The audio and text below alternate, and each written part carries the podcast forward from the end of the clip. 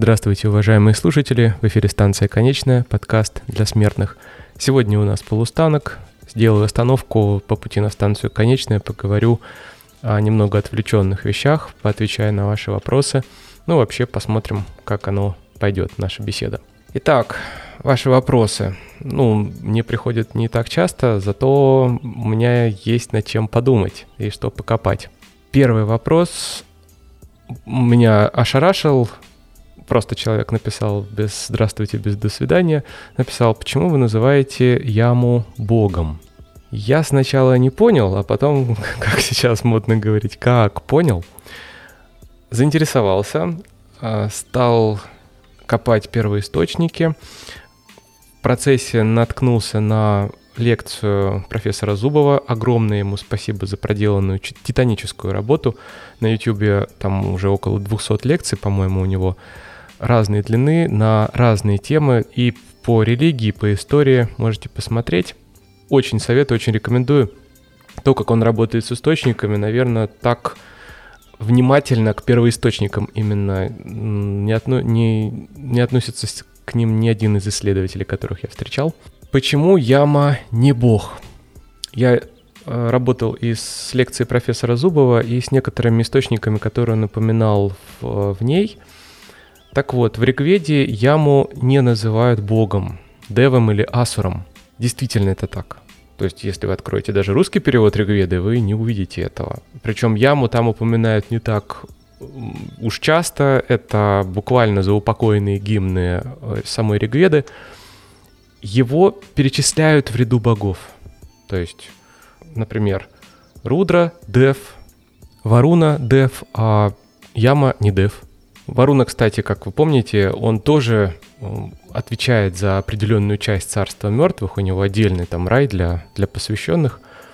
А Яма как-то вот, он не бог, он непонятно кто. Его именуют царем. Ну вот, например, за упокойный гимн Ригведы, Мандала 10, гимн 14. «Ступай, ступай прежними путями, куда некогда прошли наши отцы, обоих царей, радующихся поминальной жертве, Яму и Варуну, Бога ты должен будешь увидеть. Соединись с отцами, соединись с ямой, с жертвами и добрыми деяниями на высшем небе. Оставив все греховное, снова возвращайся домой. Соединись с телом, полной жизненной силы. И здесь нужно рассказать вообще о том, как этот персонаж появился, как он изменялся. То, что мы видим в Ведах, это ну, конечная стадия развития божества – Ему предшествовал другой период, который в ведах не отражен, но, скорее всего, это то, что развивалось э, в арийской культуре до прихода ариев в Индию, и отголоски вот этого вот разрозненного нечто мы можем найти и в германских мифах, и в мифах европейских. Я говорю сейчас о мифе о возникновении мира и о возникновении человека. Дело в том, что Яма был чем-то вроде первого существа живого, которое умерло, и из его тела появился мир и появился человек.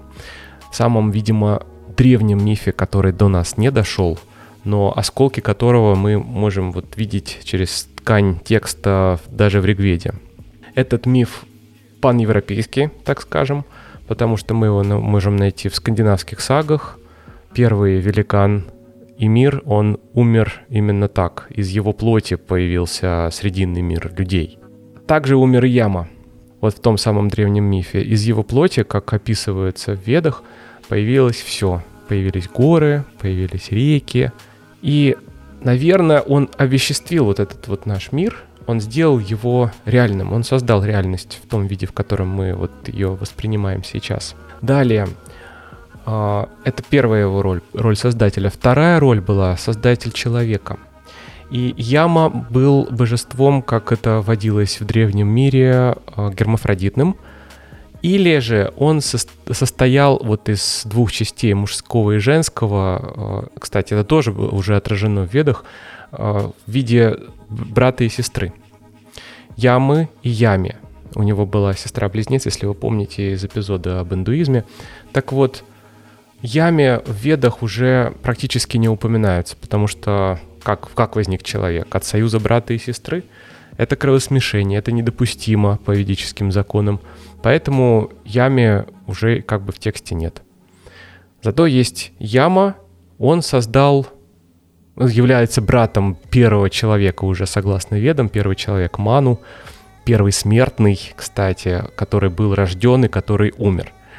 Яма же был изначально все-таки имел божественную природу, он был бессмертным, и вот третья его ипостась — это существо, которое принесло себя в себя в жертву ради мироздания и ради потомков. Об этом также прямо говорится в тексте Вет. К нему обращаются с эпитетом Марти, то есть смертный. Артхарва Веда, 18 глава, 3 гимн. Кто умер первым из смертных, кто отправился первым в этот мир, сыном Вивасвата, собирателя людей, яму царя почтим возлиянием. Вивасват — это солнечный свет, солнце, вот творец в образе солнца. Потому что есть Тваштар, творец сущего, но это уже э, совершенно другая история. Так вот, Вивасват — то, что дает жизнь. Сын Вивасвата. Яма был сыном Вивасвата. И Ману согласно ведам, тоже был сыном Вивасвата, но от другой женщины. Яма нашел Агни, огонь, в ритуальном смысле. Он открыл вот это вот ритуальное значение огня. А, огня как посредника между людьми и богами. То, что переносит душу человека после смерти в рай.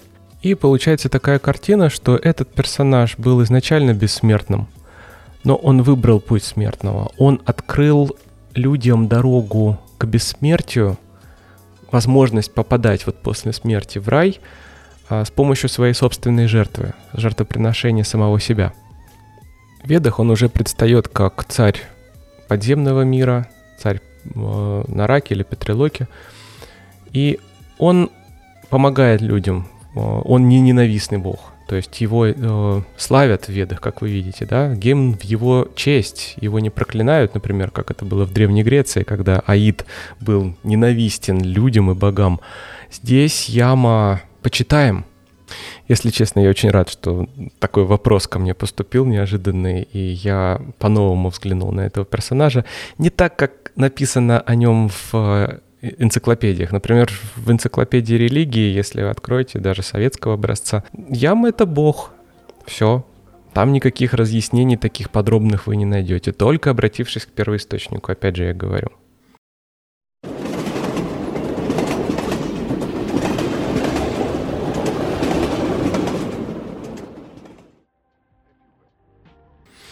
Второй вопрос для меня оказался существенным, я о нем тоже долго думал, но я искал собственный подход к решению такой проблемы. Спросили мое мнение, спросили помощи у меня, поэтому мне пришлось думать, как на него ответить. Итак, девушка пишет, слушаю подкаст уже год, и у родственника тяжелая ситуация, болезнь с нехорошим прогнозом. Говорить об этом отказывается, не хочет обсуждать свое состояние, и наиболее вероятный исход. Хотя сам настроен пессимистично и, видимо, все понимает. Скажите, как обсудить с ним дальнейшее? Ну, по-моему, никак. Ну, то есть, если бы на моем месте был специалист, то мне кажется, что даже у специалиста возникли бы проблемы с решением такой ситуации – Человек должен сам попросить о помощи, чтобы ему подсказали, как быть в какой-то ситуации. Вот в э, этом положении ему очень тяжело. Я думаю, что ему как никогда в жизни тяжело принять то, что его ожидает. Его это очень сильно пугает, страшит. И он не может с этим справиться самостоятельно, при этом не просит помощи. С этим работают специалисты, с этим работают специалисты по тревожным расстройствам, э, когнитивная терапия, экзистенциальная терапия. На это тоже направлена работа со страхами, работа с вот таким отрицанием неизбежного.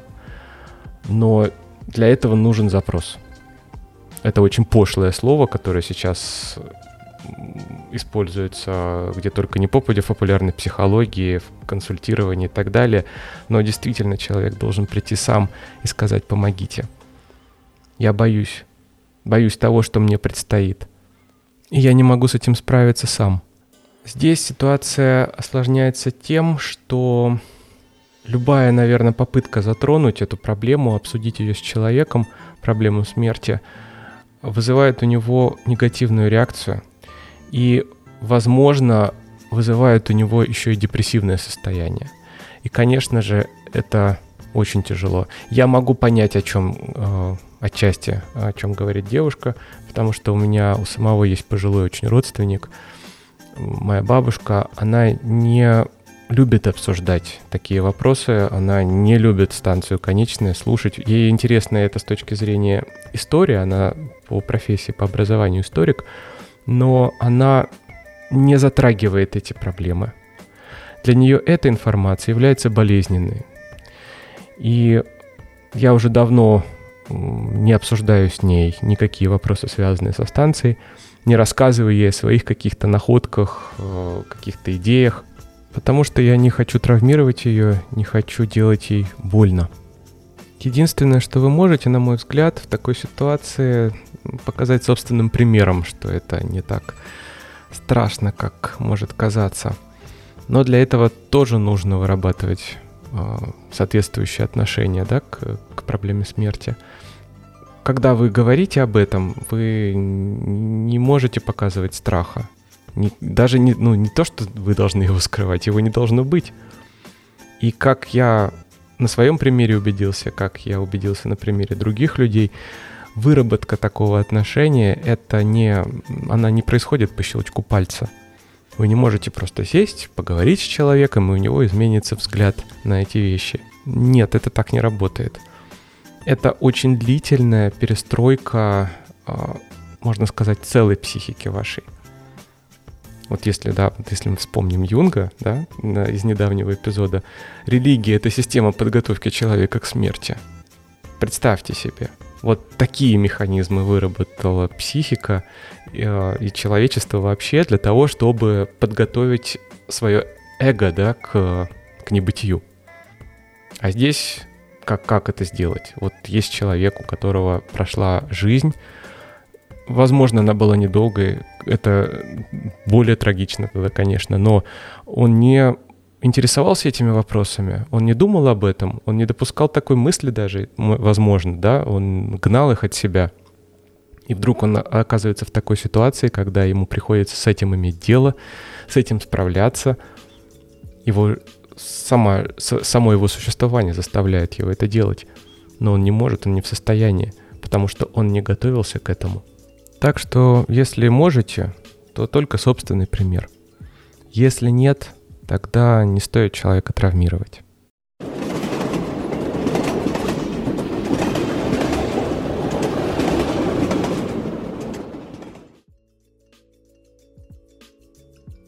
Третий вопрос почему не говорите о суициде? Для меня он сложный, потому что я намеренно избрал такую тактику не говорить на темы добровольного ухода из жизни. И для этого есть несколько причин. Первая причина, конечно, это же российское законодательство и правоприменение. Такие темы даже в контексте научном очень сложно обсуждать публично. В аудитории высшего учебного заведения на соответствующем факультете, пожалуйста. А за аудиторией уже довольно сложно. Я знаю несколько примеров, когда люди столкнулись с трудностями, пытаясь опубликовать работы на данные темы, научные работы, да, потому что, ну, это уже дело подсудное. У журналистов проблем нет, им можно обсуждать эти темы публично на страницах изданий. Можно рассказывать о синих китах, ну, не имея на то особых оснований, да. Как вы знаете, история с синими китами, она во многом была сфабрикована журналистским сообществом. Я не говорю, что это, что все было фейком. Нет, действительно, там была определенная основа, но вокруг нее было наверчено очень много такого, мягко говоря, художественного вымысла. Я не хочу разбираться с юридическими вопросами, поэтому я намеренно не касаюсь этих тем, а если касаюсь, то сугубо в контексте археологии, истории и этнографии. Я даже социологию не использую в своих эпизодах. Опять же, я не хочу касаться вот таких тем, сложных тем. Не для обсуждения, а именно вот юридически сложных. Я был бы готов обсуждать такие вопросы, но только сугубо в аспекте, например, предотвращения суицида или помощи суицидентам и только со специалистом, который занимается этим непосредственно.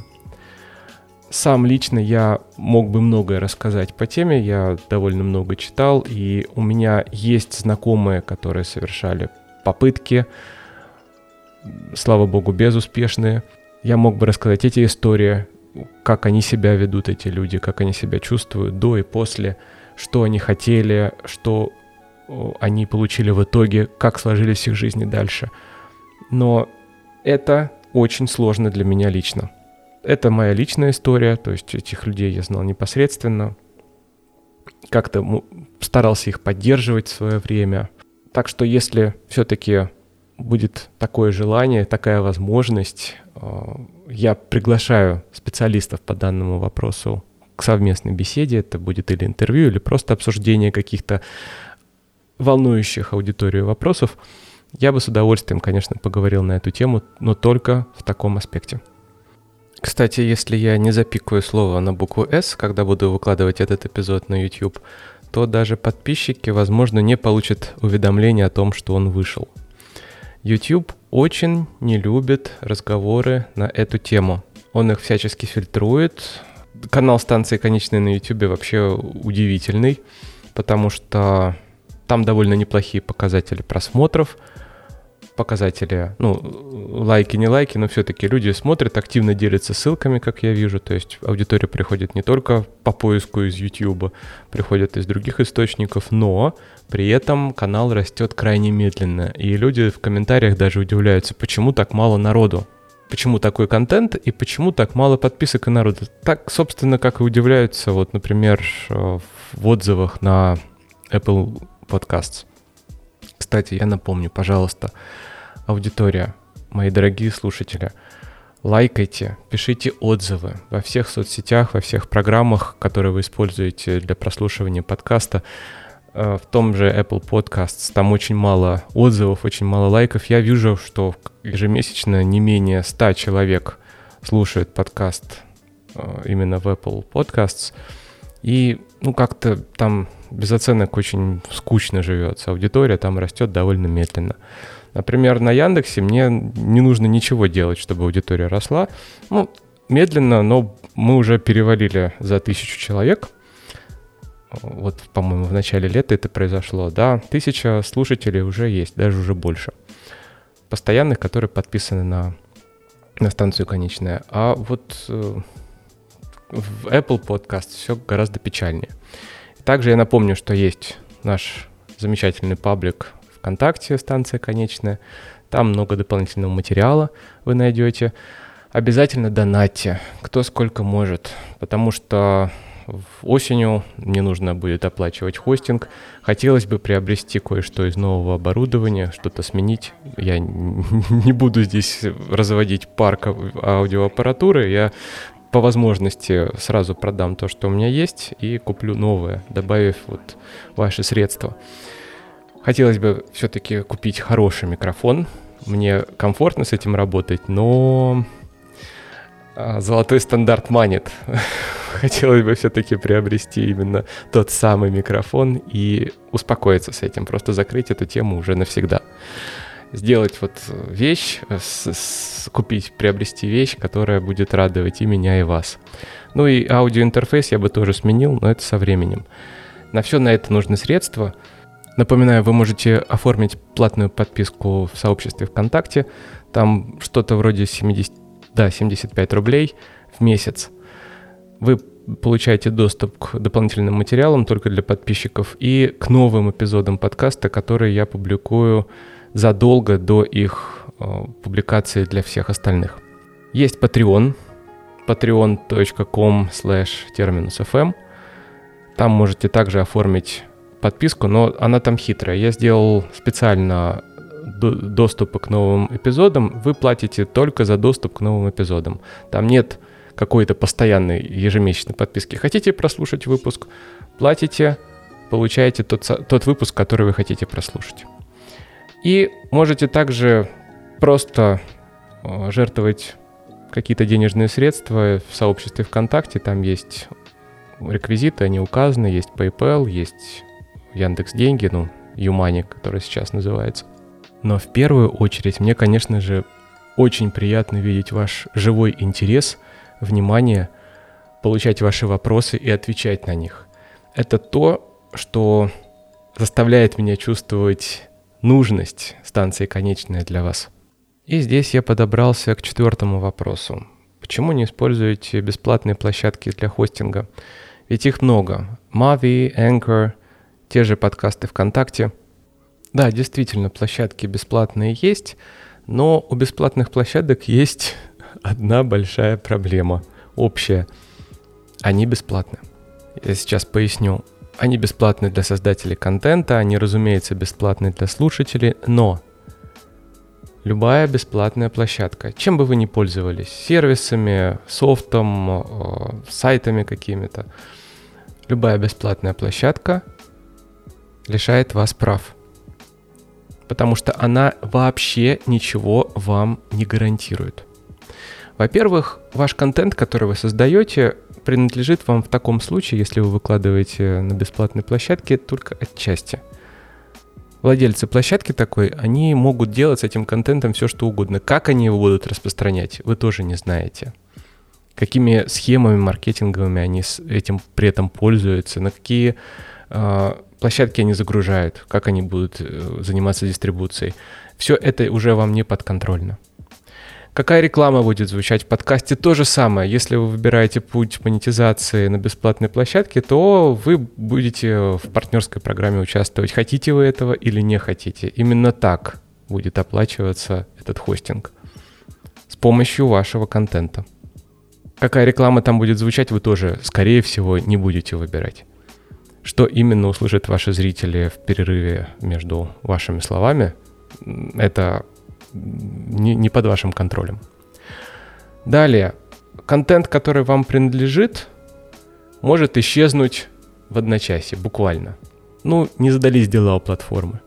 Но она вам не гарантировала, что ваш контент будет сохраняться где-то навечно.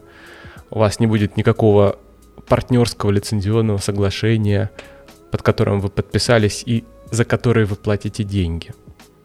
И с юридической точки зрения, если вы будете сравнивать такие площадки, то бесплатность лишает вас прав на ваш собственный контент в большинстве случаев. Он может просто испариться. Также примерно обстоят дела с приватностью и безопасностью. Опять же, я приведу в пример корпорацию Facebook. Постоянные скандалы насчет утечки данных, какой-то, какого-то сбора информации о пользователях. Ну, корпорация этим живет. Она продает ваши данные, и тем вот таким образом она имеет свой капитал, наращивает свое влияние, продает это все рекламным сетям, э, другим корпорациям, которым интересны профили э, вот такого массового пользователя, да, массового клиента, покупателя я не хочу в эти игры играть, если честно. Мне не то, что я, я думаю, что мой контент настолько ценен, что прямо за ним будут охотиться, его похищать и так далее. Нет, мне хочется, чтобы он распространялся так, как хочу я, чтобы там не звучала рекламы, которую не хочу я и вы тем более. Поэтому, собственно, и хостинг платный. И хочется, чтобы станция конечная существовала как можно дольше. Ну что ж, у меня сегодня вопросы кончились. Я с удовольствием отвечу на следующую порцию вопросов, только присылайте. Я обсужу с вами их в личной переписке или как сегодня на полустанке. В любом случае я буду рад общению с вами. Напоминаю, что мы едем до станции Конечная. Помните, жизнь прекрасна.